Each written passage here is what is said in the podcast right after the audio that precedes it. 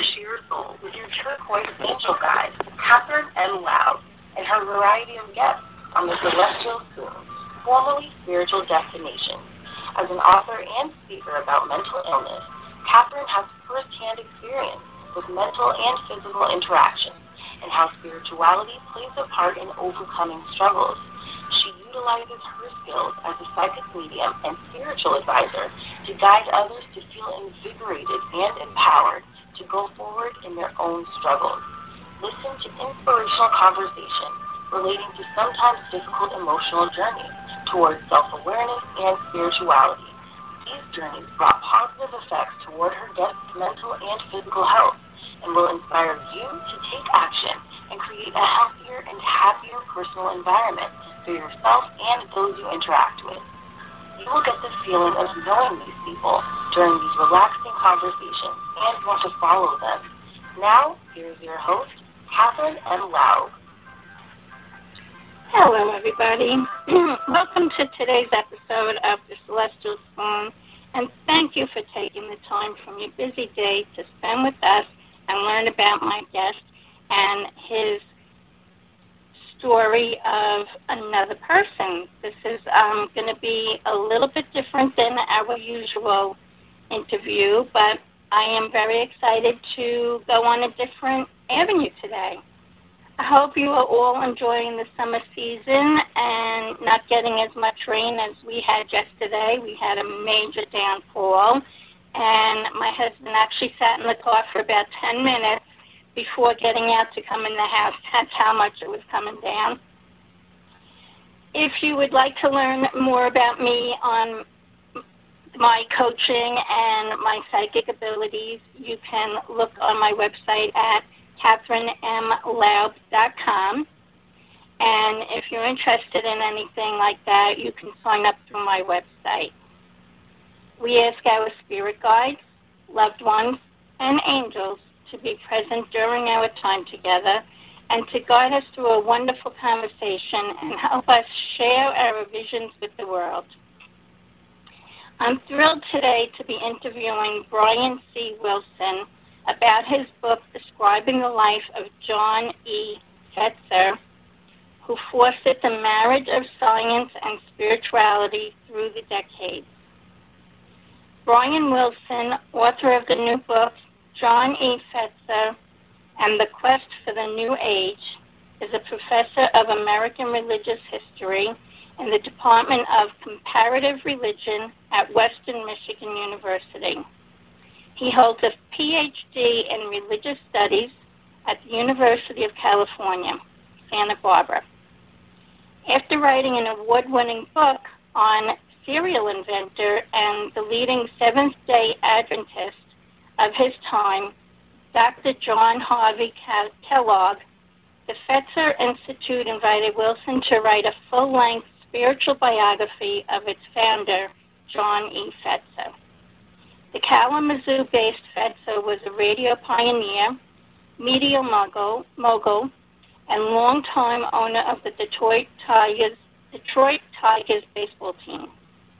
But what most people didn't know was that Johnny Fetzer was quietly behind the scenes a significant figure in the consciousness movement and a spiritual seeker of the First Order. For more than 60 years, he sought ways to open the doors of higher consciousness, spiritual empowerment, paranormal insights, and energy medicine to humanity through spiritual study, science, and the influence of the wealth at his disposal. In John E. Fetzer and the Quest for the New Age, Wilson not only explores the evolution of Fetzer's beliefs, but how he put them into action by permanently endowing three funds that will foster research into the scientific spiritual interface for years to come and help cultivate a more peaceful, loving, and inclusive world founded on the principle that we are all connected through one infinite force. And I'm excited to be learning about Johnny Fetzer and Brian's journey of learning about him. And it's, like I said, it's a, a different type of interview than I normally do, but it's very exciting because it has to do with spirituality, which I'm very involved in. So, welcome, Brian. How are you Thank today? You. I'm doing really well. That's great to hear. And like I said, this interview is a little bit different because I normally have um, my own scheduled questions, but you have wonderful questions for me to discuss with you and to go forward in an exciting conversation. Great. I look forward to it. Yes. Is there anything interesting going on in your life today? Um, no, not really. I'm um, sitting in my office uh, at uh, at school, uh, working on uh, papers and doing my writing. So it's a beautiful day here in Kalamazoo, and we've had uh, tremendously warm and humid weather. But today it's bright and beautiful, and the humidity is broken. So couldn't ask for a better day. That sounds great because I'm on Long Island, New York, and it is still humid here, and I don't like the temperature. yeah. We, like I said, we had a really big downfall yesterday, and the thunder and lightning was so much, and had to turn off the air conditioners because mm-hmm. we're always worried about something happening with that. But um, today it's clear out, but the humidity is still there. So um, I hope it clears up for everyone local to Long Island and that we enjoy the rest of the summer on better, clear days. Yep. So, Brian, um, can you start by telling us a little about your journey, how you got interested in learning about John E. Fetzer? Sure. Um, well, I'm a professor of comparative religion, and um, I'm really interested in American religious history, and especially new religious movements and new spiritual movements. And for the last, uh, say, decade or so, I've been looking at new spiritual movements in the Midwest. And so, John Fetzer and the Fetzer Institute is located uh, here in Kalamazoo. Um, so, I very early on got interested in, in the kinds of things that they were doing. And luckily, because of my uh, John Harvey Kellogg book, um, the Fetzer Institute uh, was aware of my interest in these things and eventually asked me to come and uh, write a full length spiritual biography of John Fetzer. And it was just a wonderful experience because John Fetzer left behind a wealth of documents about his spiritual journey. And that's really what makes the book special, I think, is that it's a very well documented uh, um, uh, narrative of how somebody goes about putting together their own spiritual worldview and how they continue growing over a, a very long life. Yeah, that's I'm I'm excited to learn all about this because, like I said in the beginning, that I've gotten very um, deep into my spirituality, and the more I learn, the more um, I guess you could say light that I feel because I mm-hmm. I know the difference between just living your life and living the spiritual life. Yes, yes. Yeah, it's a, a much more kind of intensive way of living, a much more kind of mindful or conscious way of living. Right. And, you know, I highly recommend it to anybody that hasn't looked into spirituality on any level to really um, listen to my conversations and pick up whatever works for you. Mhm. Well, one of the things Brian, that John Fetzer. Oh, go ahead. Go ahead. Go ahead. One of the things that John Fetzer believed very strongly in was what he called freedom of the spirit. And that was really the the the kind of inherent freedom of every individual to um, chart their own spiritual path and uh, go where it takes them. Um, so he was very much into uh, a kind of seekership that was uh, exploratory and, and open to all sorts of new things. That's wonderful. And um, ha- when was he born? I don't remember uh, he, what he I was born in 1901. Uh, he grew up in a. Go ahead. Go ahead. I, I was just curious um, when he began his actual journey um, compared to nowadays and how people didn't look at any of this in the past. Yeah, well, he was uh, uh, he was raised a Christian, and he was baptized a, a Methodist, and then in his teens, his mother converted to Seventh Day Adventism, and he followed her into the church and was a Seventh Day Adventist uh, until his late twenties. And at that point, and this was in the 1920s, uh, he broke with the tradition and started looking around for other alternatives uh, to develop his spirituality. And one of the things he did was uh, in the early 1930s, um, he went down to a spiritualist camp called Camp Chesterfield in Indiana. And Camp Chesterfield um, was uh, a summer camp for mediums, and it's been around since the 19th century, and it's it's still going great guns today. And there, John Fetzer uh, encountered um, all sorts of mediums, uh, psychics, uh, people who taught him various forms of divination and they also had a bookstore. Uh, so he started buying all sorts of books about different metaphysical traditions. And that's really when he got his start uh, in the early 1930s. And um, he passed away in 1991, almost made it to his 90th year. And right up to the end, he was still exploring, still reading, still uh, trying out new spiritual practices. That's amazing because I, I never really thought about many years ago how spiritualism, excuse me, played a part in people's lives. I, I thought a lot of it was, um, you know, like, oh no, don't listen to them type of thing at that time. Well, um, it definitely wasn't mainstream, and uh, John Fetzer was always, at least in his early life, he was very uh, careful um, in his explorations. Um, he made his fortune in radio. Uh, he was a radio pioneer in Southwest Michigan and created a series of radio stations and then TV and cable, and that's how he became so wealthy. But throughout that time that he was building his businesses, uh, he was always very careful to keep his spiritual search to himself. Um, so even his closest colleagues at his businesses um, they knew he was into some interesting things, but they never knew the full extent. Only his closest family really knew the extent and, and the kind of seriousness with which he pursued these spiritual ideas. Hmm, that's pretty interesting. Um, I, I I think that nowadays there's still people that think, oh no, this is voodoo stuff, and you know we shouldn't get involved with it.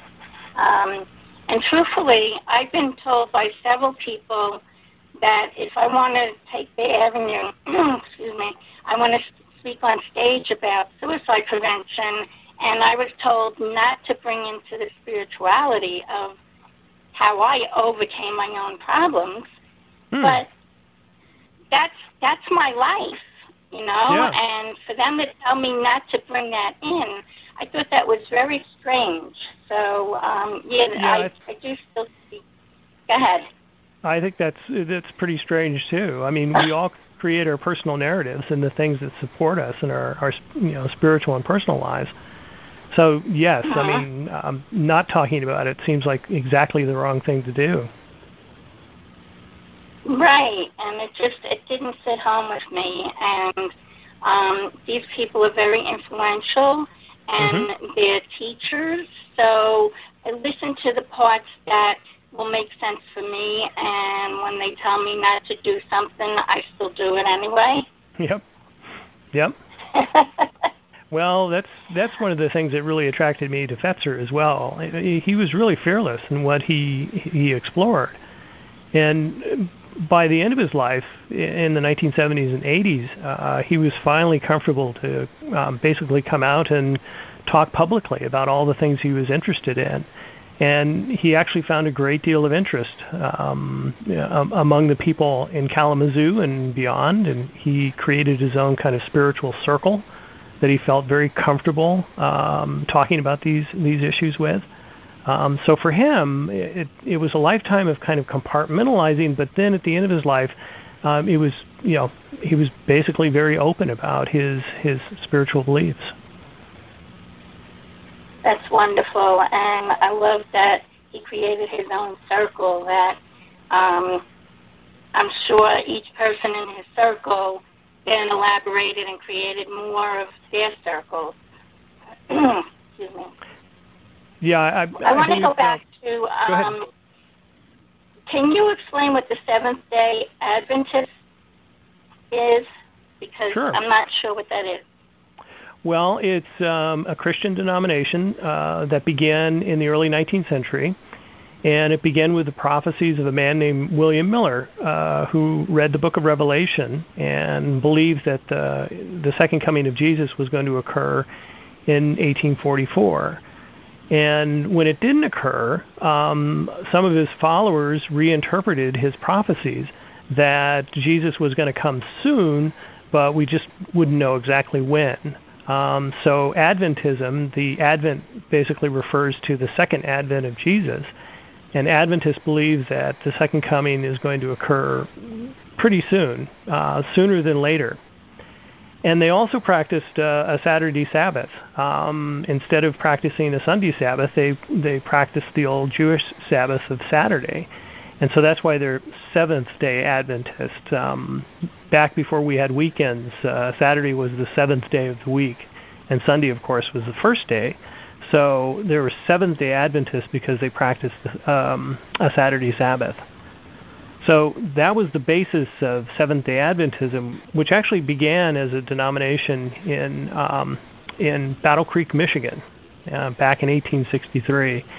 And it's one of the most successful uh, new Christian movements in the history of the United States. Um, it's even larger now than um, than the Mormons are, and that's a tremendously successful tradition. So it's a it's a it's a fascinating denomination. Yes, it, it sounds very fascinating. Um, I, I like the way that um, they followed the Saturday Sabbath. Mhm. Um, what about nowadays? Do they still follow that? Because I- I know how, like in the 70s, is when I started working as a teenager, and you weren't you weren't really supposed to be working on Sunday at all Sure. and then they changed that. So how do they look at that aspect of it? Well, they're very still very committed to a Saturday Sabbath, and it's always been a, a problem. And in fact, they've um, litigated this in the courts uh, because people have been fired because they wouldn't they would refuse to work on a Saturday. And in some cases, they've been successful. In other cases, they haven't. Um, the fact that we now actually have a, a weekend uh, makes it a little bit easier for them because Saturday is n- no longer a um, a day of work necessarily. Although, of course, now our economy is seven days a week, 24 hours a day. Things have changed, Right. but they're still adamant about practicing the Saturday Sabbath. Okay, that's great. Uh, I remember the the uproar back then. How oh no, you can't work on a Sunday, and you know, Sure. and There used to be laws on the know- books that you couldn't have a business open on a Sunday. exactly, and for now seven days a week, as you said, that's amazing that um, they're still able to follow that. That's Yeah. very um, interesting. Well, I, you know, um, on the one hand, I, I like the idea that people have the freedom to do what they want on Sundays, and they're not forced by laws to do this. But on the other hand, I think we've lost something without the, you know, the, the Sabbath, uh, the one day a week where you basically um, turn your focus to things other than making a living. And I think that's uh, it's still tremendously important, and it's hard for us to carve out the time these days to actually be mindful and and change our focus from our you know kind of everyday life. Yes, and just recently, because I've been working seven days a week trying to get my business going, Mm-hmm. and I haven't really accomplished it. So I decided that Saturday and Sunday will be my time to do household stuff, spend time with my family and everything. And I feel like taking that break actually recharges me. Yes, yes, I think it's tremendously important. We're just working ourselves to death. Yes. And that's what I teach everybody from the mental illness aspect of, well, if you don't take care of yourself, other things aren't going to fall into place. So um, I highly recommend if you're able to, even just Sunday, to take Mm-hmm. that day and you know celebrate life, and Sure. that makes a big difference. Yep, Yes. yep, and be with your family. Exactly, and it's starting to work well for me, and we just have to make sure it keeps up. So hope everybody else can do that. I would like to get back to John Fetzer now. Uh huh. Um, what was he like as a person? Well, um, he was. I never actually uh, had the opportunity to meet him. Unfortunately, he died in '91, and I came to Kalamazoo in 1996. So we just kind of missed each other. But I've talked to his, you know, his his colleagues and his friends and some of his relatives, and um, people describe him as a just in, incredibly smart and had a mind like a steel trap. Very good with details, um, and that obviously helped him in his businesses. Um, but also a fairly warm and empathetic person uh, who, you know, eh, kind of compartmentalized, compartmentalized his life between his business dealings and his home life and his spiritual life. Um, so he was very aware that he needed that kind of downtime, um, that kind of separation between his business pursuits and uh, his family. Um, he enjoyed being in a group and having uh, lively and deep discussions about spiritual things. We were talking earlier about his spiritual group in the 1970s, which was the the Monday night group, and just it's amazing the range of things they they talked about. Uh, he was very interested in parapsychology. He was very interested in A Course in Miracles and the Urantia book. These are two channel documents. Um, so they would sit and basically uh, talk about these things and interpret them. And then at the end of it, they would uh, all go off to a, a big chicken dinner. So he, he loved his company. He, he, he loved his, his inner circle. And that's that's what it's all about. It's really loving the people that you're with and being able to connect with them in a great way. Yes, yes. So, Yeah, I, in what think it was- sense was John a new ager? Well, um, the the New Age movement really um, kind of uh, came on the scene uh, in the 1980s and 1990s, and it was primarily associated with um, all sorts of practices, the use of crystals and divination and tarot cards and channelers and things like that, all of which John Fetzer was very interested in. But the key for John Fetzer, and the reason I think of him as a New Ager, is that he always believed that the importance of individual spiritual transformation was that if enough people were spiritually transformed, then you'd have a global spiritual transformation. And that was the New Age for John Fetzer. The New Age was going to be a period of, of increased, heightened consciousness uh, for all of humanity, and this would be achieved through uh, individuals basically striving for um, individual spiritual transformation. So the New Age, and it's an interesting kind of connection to his Seventh Day Adventist background because it, it is a kind of uh, apocalypse in a way, but a good one, uh, because he really saw it as a kind of uh, evolutionary step up for all of humanity. And that idea never left him. He never gave up the idea, this kind of social focus of his ideas. And that, in part, is why he created his foundation and the Fetzer Institute uh, in order to continue on uh, promoting individual spiritual transformation in order to achieve global transformation down the road. That's beautiful. and I do feel that, I guess, in the last five or so years, that there's a bigger transformation with spirituality and people loving each other a little bit more.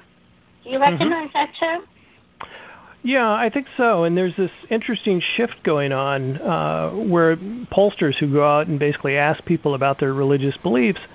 Um, it's interesting. The the fastest growing demographic are those people who, when they're asked what religion are you, they say none. So they get called nones, which is confusing because it's N O N E S. And Right. when you drill down and you ask them more questions about, well, what do you mean by that? Um, only a very small percentage, about two percent, uh, self-identify as either atheist or agnostic, and the rest classify themselves as spiritual. So they they have a, a kind of connection with the transcendent, and it's based on uh, personal experience but they don't feel a great need to basically uh, join an institution in order to develop this. Now, they do tend to seek each other out uh, and form communities, and they tend to be very informal communities uh, in which they, they share this, this kind of spirituality and their connection to the transcendent. Um, and that's the SBNRs, as they're called, the spiritual but not religious, uh, again, is one of the fastest growing demographics in the United States and it's a young demographic. It's among millennials and younger. Um, and I think that's a very healthy kind of spirituality that leads to the kind of what love and acceptance um, that hopefully will transform society. Yes, and I, like I said, I do feel that it is transforming already. Um, you have like um, I was raised Catholic, and I was very involved in going to church, bringing my my kids to church and everything, and they just did not like going. So mm-hmm. now, as adults, they don't practice any religion because um, when they were very little, my brother-in-law passed away suddenly, and they didn't understand it. They said, "Why? Why would God do this?" Somebody that was so young yeah. So they don't yeah. believe they don't fully believe in God and they're very slowly starting to follow some of my beliefs because as a psychic they all said, Oh, that's baloney.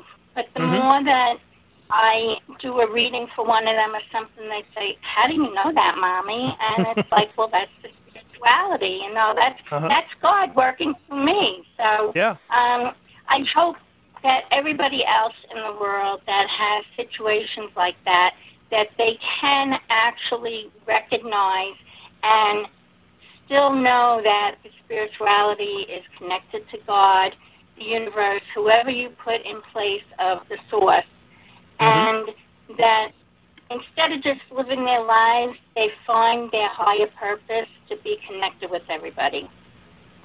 Yeah, yeah, and I, you know, I see this happening, especially when younger people uh, wind up getting married and having kids, and then it becomes a real live issue, um, and then people start seeking seeking things out, and of course, you know, later on in the life cycle, as we get older and start confronting, you know, kind of existential questions, um, these issues loom a lot larger, and um, people are, I think, looking for personal spiritual experience to kind of fill in the meaning that simply their job or their profession or however they identify themselves um, is not really giving them.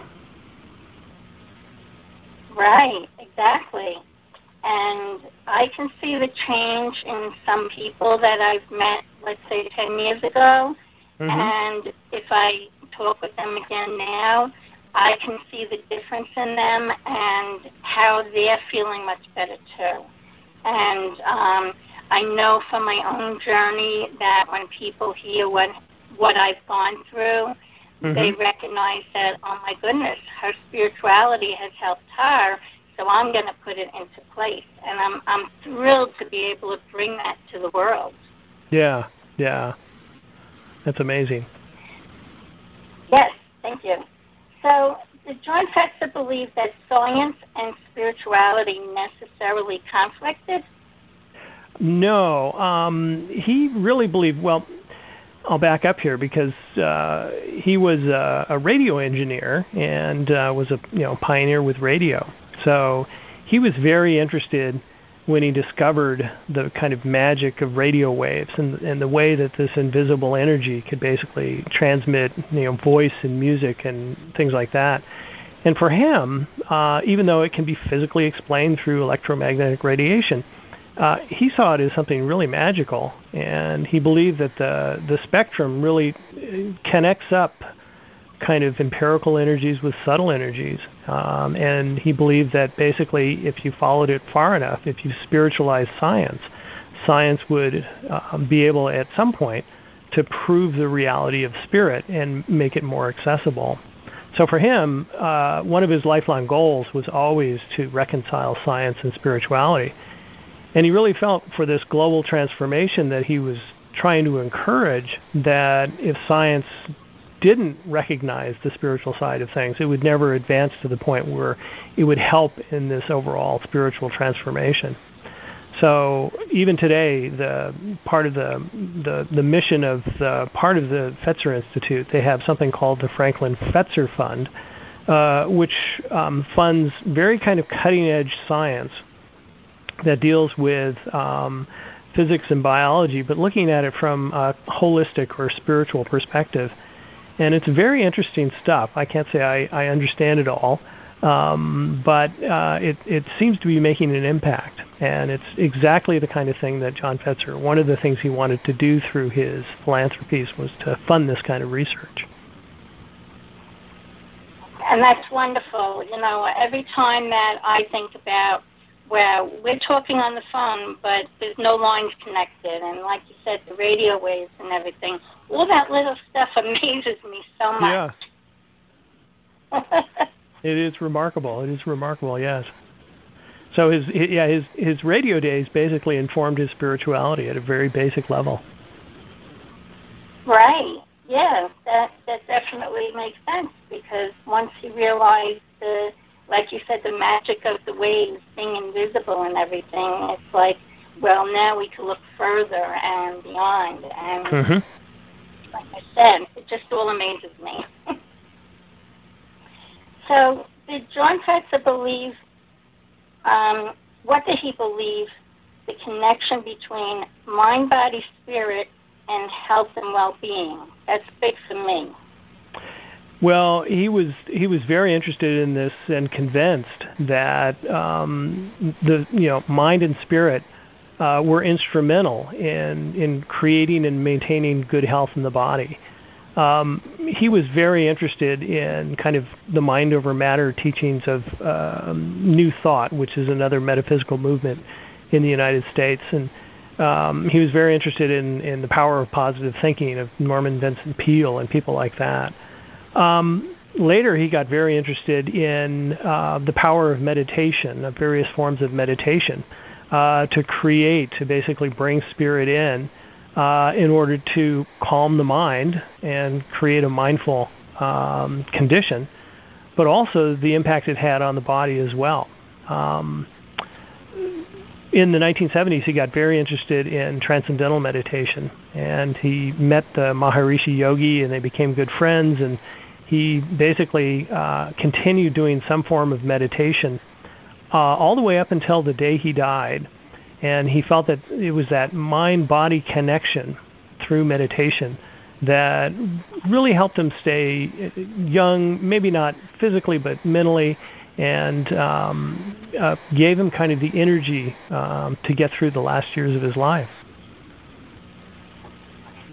And I I can vouch for um, being able to do that myself because my story is that um, my mind and body, my mind, body, and spirit were not connected at all and was all fighting against each other. I had mm-hmm. most of my colon removed in 2012, so oh, wow. I was not living my life. I was living in the bathroom. And so in 2014, in a crisis moment, I attempted suicide, and oh. it actually was an answer to a prayer from to God to help me feel better. But I needed to get underneath the barrel to be able to go up and say, okay, the only way I can do is go up mm-hmm. and connect my mind, body, and spirit to make me a healthier, happier person. And like I said, 2014, and within the next year, I had all these changes and all these opportunities to learn more about spirituality. excuse me, and that it really does make a difference in how you live your life. And yeah. um, I'm actually an award-winning um, author just recently, and in my book, I talk about my attempts and my illnesses and everything and how my spirituality actually played in the um, the healing part of my journey. Yeah, yeah. Well, John Fetzer actually um, had a couple of heart attacks during his life, and each time he had a heart attack, he the I guess the the doctors would basically say, "Well, this is it. You're probably the next one's going to get you." And he would say no, and he would launch into uh, a new spiritual practice. So the first heart attack he had in the 1970s, um, he was introduced to A Course in Miracles, and it was really the Course in Miracles that he believed um, really reori- reoriented and saved his life. And then um, in the 1980s, he had a second heart attack, and at that point, um, he checked himself into the ARE clinic, which is in Arizona, and it's associated with the Edgar Cayce Foundation, and underwent a, a number of, uh, of different uh, alternative treatments, and um, felt again that it kind of gave him a new lease on life. Um, so yes, it's it's for him at each one of these spiritual crises, uh, physical crises rather. Um, it was not only the intervention of doctors, but also uh, his spiritual quest that really kept him going. Right, and so in that aspect, again, I highly recommend that everybody, even if it's five minutes a day, that you put yourself first because mm-hmm. when yes. you put yourself first, everything falls into place. You learn more about spirituality, and it, it's a world of difference when you actually focus a little bit better on yourself and spirituality. Excuse me. Um, so, what about Fetzer's belief in reincarnation and past lives? How did that well, impact his life? he had a very deep belief in in reincarnation and the idea of karma working through. Um, it's interesting because um, one of the things he was very interested in was genealogy, and so he um, um, wrote two very uh, complete genealogies of his father's family and then his mother's family. Um, but this was before the, you know, in the days before Ancestry.com or any of the online tools that most people use. So he frequently ran into dead ends. And so he started using uh, the Ouija board as a means of getting information uh, about his relatives. And this really kind of convinced him even more that he had a series of past lives, uh, and he believed these past lives stretched all the way back to Atlantis. He believed in Atlantis.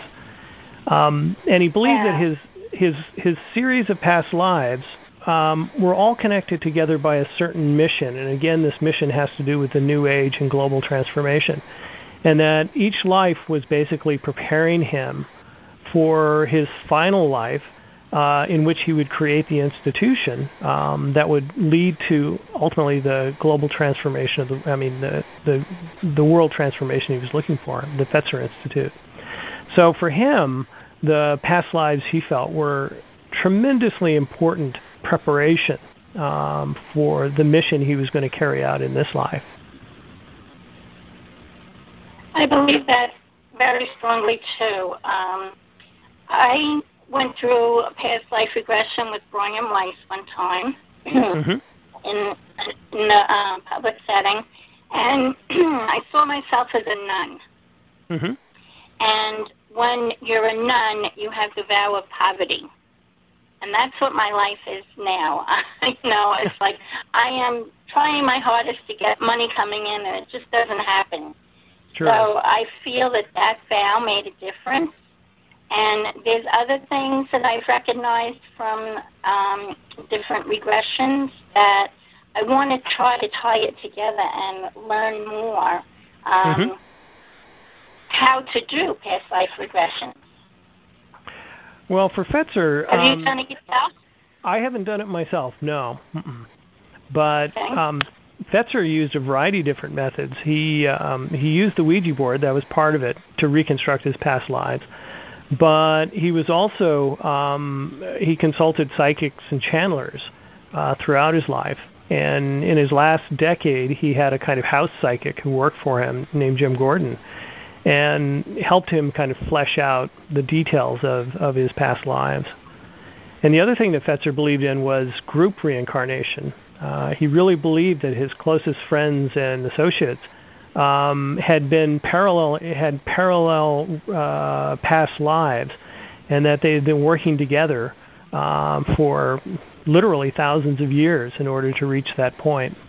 So it kind of I think deepened his friendships as well. This belief that they had been through you know all sorts of stuff together, um, and here they were, he and his associates and friends. Uh, working on this great project, which eventuated into the, the Fetzer Institute. That's wonderful. Um, I was on a, a cruise in 2010 or 11. Um, you know the Hay House Foundation, Louise Hay? Uh, no, actually, I don't. You know? Okay, well, Louise Hay was um, a self-healed person from cancer, and she started Hay House Publishing for authors that she would publish their books, and they grew to a large organization and they do events very often. And mm-hmm. this time it was um, you go on the cruise only for the Hay House people, and their authors were speaking on stage. And there was one speaker, um, I can't remember her name right now, but she said that she recognizes that everybody on the ship was brought together because we had been together in a past life also. There you and go. That felt very strong and really resonated with me. Yeah, yeah. So well, interesting. A, yeah, it's a it's a powerful idea that you know we're working through our kind of karma with um, friends and family who have been with us forever. Mm Mhm. And maybe we could get on another call one time and, and investigate a little bit more about that. But we can sure. talk more about John Fetzer still. so, for Fetzer, what was the spiritual meaning of wealth?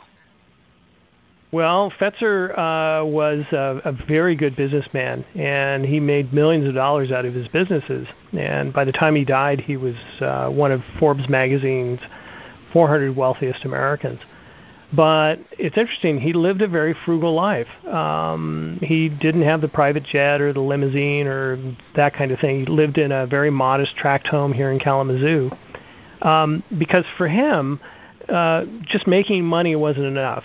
Um, it was it was fun. Uh, he felt a great deal of achievement by what he earned, but if it didn't have a larger purpose, uh, he felt it was really being wasted. And so it was always the the mission instead of the money. If there wasn't a mission, Sorry. then that's okay. Go ahead. If there if there wasn't a mission, then the money really was really meaningless. And so, uh, in the last years of his life, he began liquidating his businesses, systematically liquidating his businesses, selling off the Fetzer Broadcasting System, and he sold the Detroit Tigers baseball team. And he took that money uh, and used it to provide the endowment for the Fetzer Institute and its allied organizations. And that essentially was the kind of culmination of the reason why he he felt driven um, to make this money. So for him, I mean, money was important. Money was energy. It was the ability to do things. It was power, but it had to be power to do the right things. And that's why it was always important to have the mission instead of just money making. And that's how I look at it now. Um, I have my husband who supports me, and I'm still living on disability. That's my income. But mm-hmm. I'm making an impact in the world by bringing people like you through my podcast so people can actually be inspired and follow through on learning more about John Fetzer, learning more about spirituality and everything. Yeah. And I know that the money will be supplied to me for whatever I have to do. Mm-hmm. So that's how I've looked at it as that's my purpose in the world is yeah. to bring bring this um, information and feeling to the world. That's your mission. Yeah. Exactly, exactly. So, what were some of John's early projects funded by the Fetzer Foundation? Well, he was very interested in parapsychology, um, and so the during the 1970s, when he first um, really used the foundation to fund other people's projects, um, he was he was very interested in in um, things like clairvoyance and extrasensory perception and remote viewing and um, those kinds of things. And he was also interested in, in things like poltergeist activity and stuff like that. Um, so he funded, uh, for example, J.B. Rhine uh, had a parapsychological laboratory at Duke University, uh, which received uh, fairly sizable grants from the Fetzer Foundation, as it was called then. It's now the Fetzer Institute. Um, and he also uh, supported organizations like um, PEARS, which was the Princeton Engineering Anomalies Research Laboratory and he was a board member of IONS, the Institute of Noetic Sciences, one of the first board members. So that's what he first started. What was funding. that one? Pardon me. The, Insti- the Institute of what? Science? Noetic I- Institute of Noetic Sciences. What is that? Well, it was um, um, a. Uh, it still exists, and it's a, a nonprofit um, institute. Um, that was founded by Edgar Mitchell, the astronaut, and um, oh. it's now located in Petaluma, California. Um, and they do uh, all sorts of interesting research on consciousness uh, and other paranormal, well, consciousness and projects that have to do with uh, paranormal ph- phenomenon. Um, it's a it's a very interesting group, and and Fetzer was one of the early funders of uh, a lot of the projects of IONS in the beginning, back in the 1970s and the 1980s. So, is does Noetic have a, a meaning, or it's just a, a name that they chose? Well, Noetic actually goes back to um, William James, um, who's had a famous book, of course, Varieties of Religious Experience. And one of his definitions of what a mystical experience was was uh, noetic, which comes from gnosis, from knowledge, is self-authenticating knowledge. Okay, so when you have an experience, you know it's real because the experience itself carries a certain uh, form of knowledge, um, um, a, a, way of uh, authentic, authenticating itself as real. Um, so noetic really, I guess, an easy kind of definition would be spiritual knowledge. Okay, I love that. Thank you. Sure. Um, so, how did John Fetzer apply his spiritual ideas to running the Detroit Tigers? Well, um, usually he he tried to keep his business and his spiritual quest separate, but on a couple of occasions, uh, he did basically inject his spiritual beliefs, and one of them was in the 1970s uh, when he was doing transcendental meditation. Uh, in uh, spring training, the Tigers would go down to Florida for spring training, and he offered free classes in transcendental meditation if the ball players wanted to do it. And not everybody did, but some did. And some of the players actually got very uh, interested in the practice and continued doing transcendental meditation um, for an extended period of time. Um, the other time that uh, he kind of intervened with his his spiritual beliefs, or in this case, his psychic beliefs, um, John Fetzer really believed in the power of mind over matter and one of the things he would do is he, he carried around a little pendulum. And the pendulum was nothing more than a, a weight on the end of a string. And if he had decisions he needed to make and he wasn't exactly sure of which direction to go, uh, he'd pull out the pendulum and hold it, you know, in his hand and um, ask it a series of yes/no questions. And depending on the way it deflected, that would influence the decision he'd make. Now, when it came to the Tigers, um, he had a star pitcher, a guy named Mark the Bird Fidrych. And Fidrych was just one of the best pitchers in Major League Baseball for a number of years. But he was very idiosyncratic, and he would walk up to the mound, and before he threw the ball, he would do things like talking to the baseball, and he had all sorts of interesting little rituals and things he did. And even though he was successful, uh, he got very self-conscious because the sports writers were starting to make fun of all his kinds of antics on the mound. And Fetzer basically brought brought him into his office. Um, they sat down. Fetzer pulled out the pendulum, and together uh, they tried to make it move with their minds. And according to Fidrych's uh, memoirs, um, they succeeded in actually making the pendulum move. And the point of this was not to, you know, uh, decide anything, but simply Fetzer wanted Fidrych to understand that the, the mind had power over matter, and that what he was doing on the mound with all his little rituals and talking to the baseball and all his antics was essentially affecting the way he was pitching. So his mind really was affecting the way he pitched. And so Fidrych felt that uh, he learned the lesson and basically became a little bit more less self-conscious about what he was doing and more confident that what he was doing was right. And he credited Fetzer with um, you know keeping him uh, a top flight you know pitcher. That's great. Um, I'm not sure about talking to the baseball how that actually plays in, but I know people talking to plants makes them stay healthy, mm-hmm. and um, the the power of the mind is really very strong.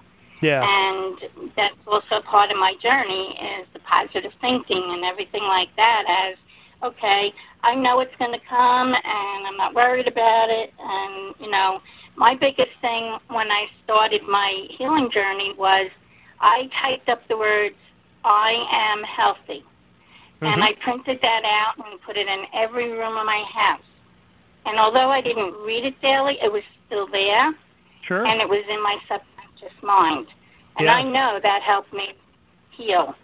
Excuse me. It makes a, a big difference. I find it very interesting that you told us about the pendulum because just yesterday I was saying I have to get my pendulum out and start yeah. using it again. So thanks for the reminder. Uh, synchronicity. It really is. I love how things come together. Definitely. I want to read something that I found on your website, um, uh, ending with a quote from John Fetzer. Mm-hmm. The ever present infinite potential. Consciousness is never static or complete, it is ever expanding. Science and spirituality are often considered separate areas of inquiry. But what if there is no separation? As researchers continue to explore, explore consciousness, what may be emerging is the possibility that everything is interconnected mm-hmm. on the planet and throughout the universe. If so, could awakening to this interconnection hold a key to experiencing your infinite potential? And then the quote is I feel that we are on the threshold of a new order where people will be seeking enlightened change. This will all come about with the infusion of spirituality into science and that's by John E. Fetzer. And that's yep. exactly what we've been talking about, how things have um, really come to fruition and becoming stronger in our bond with each other. That's right. Yes. So part of uh, Fetzer's vision is is coming true, hopefully.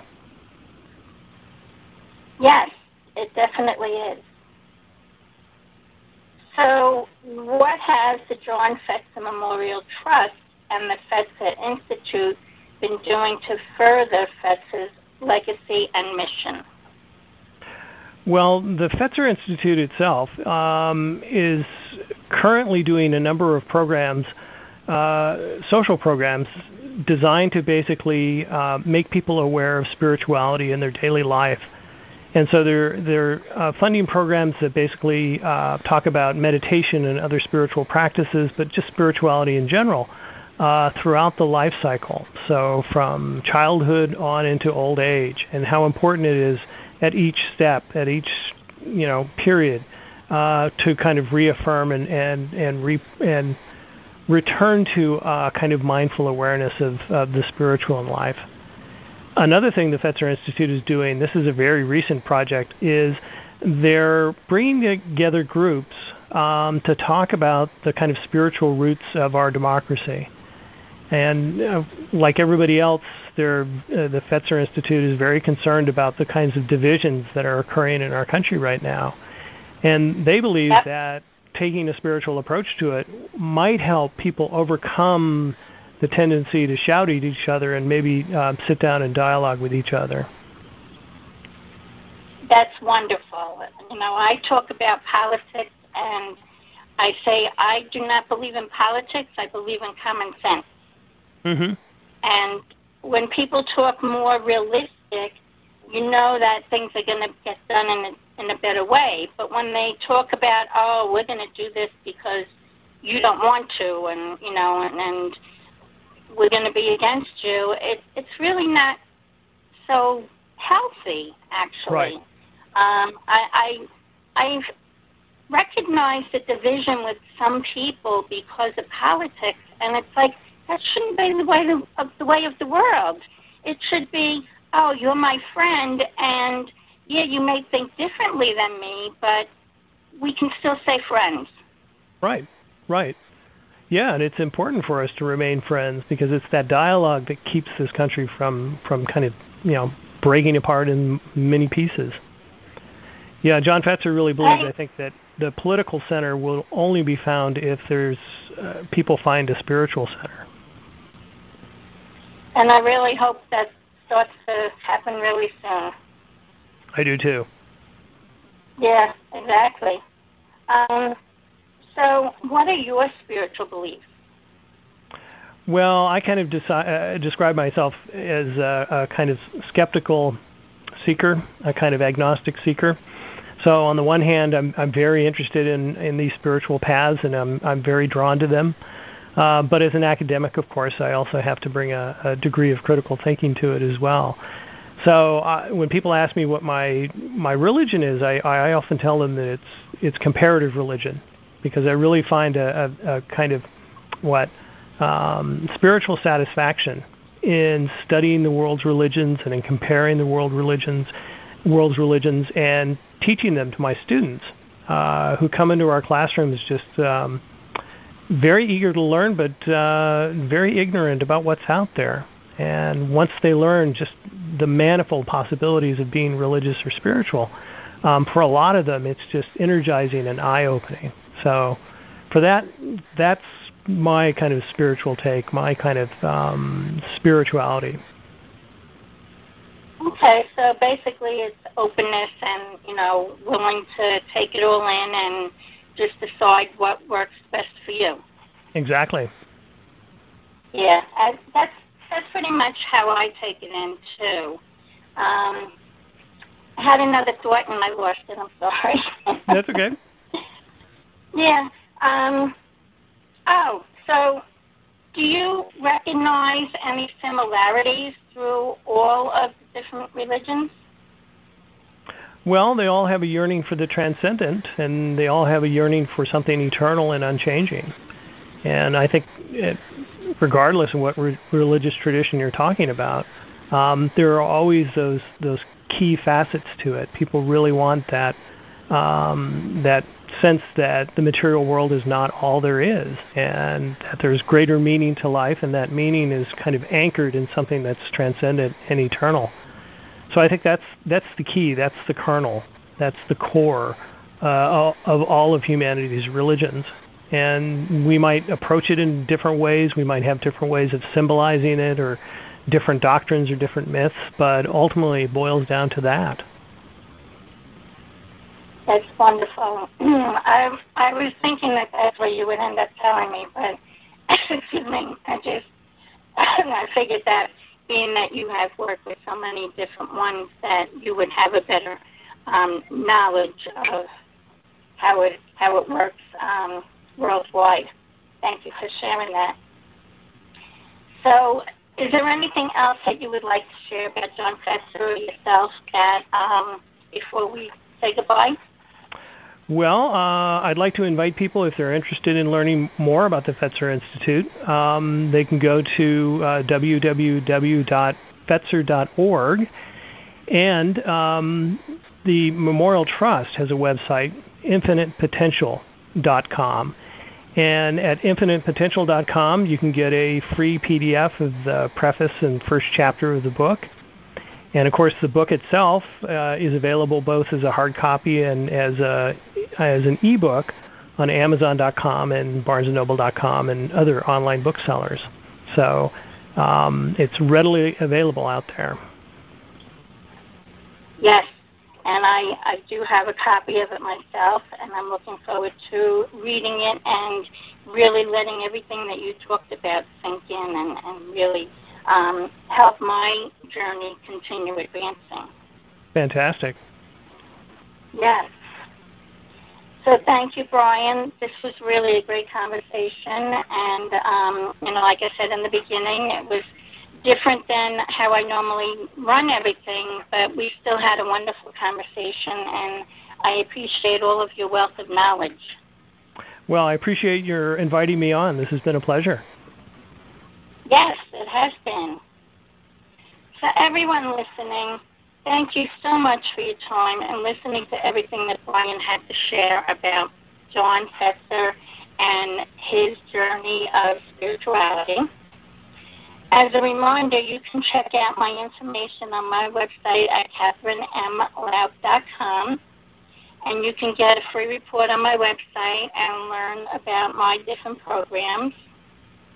If you want to sign up for a reading, you can do that on my programs and readings page, and we can talk on the phone, through Skype, email, and if you're sent local to Central Suffolk County, New York, in person.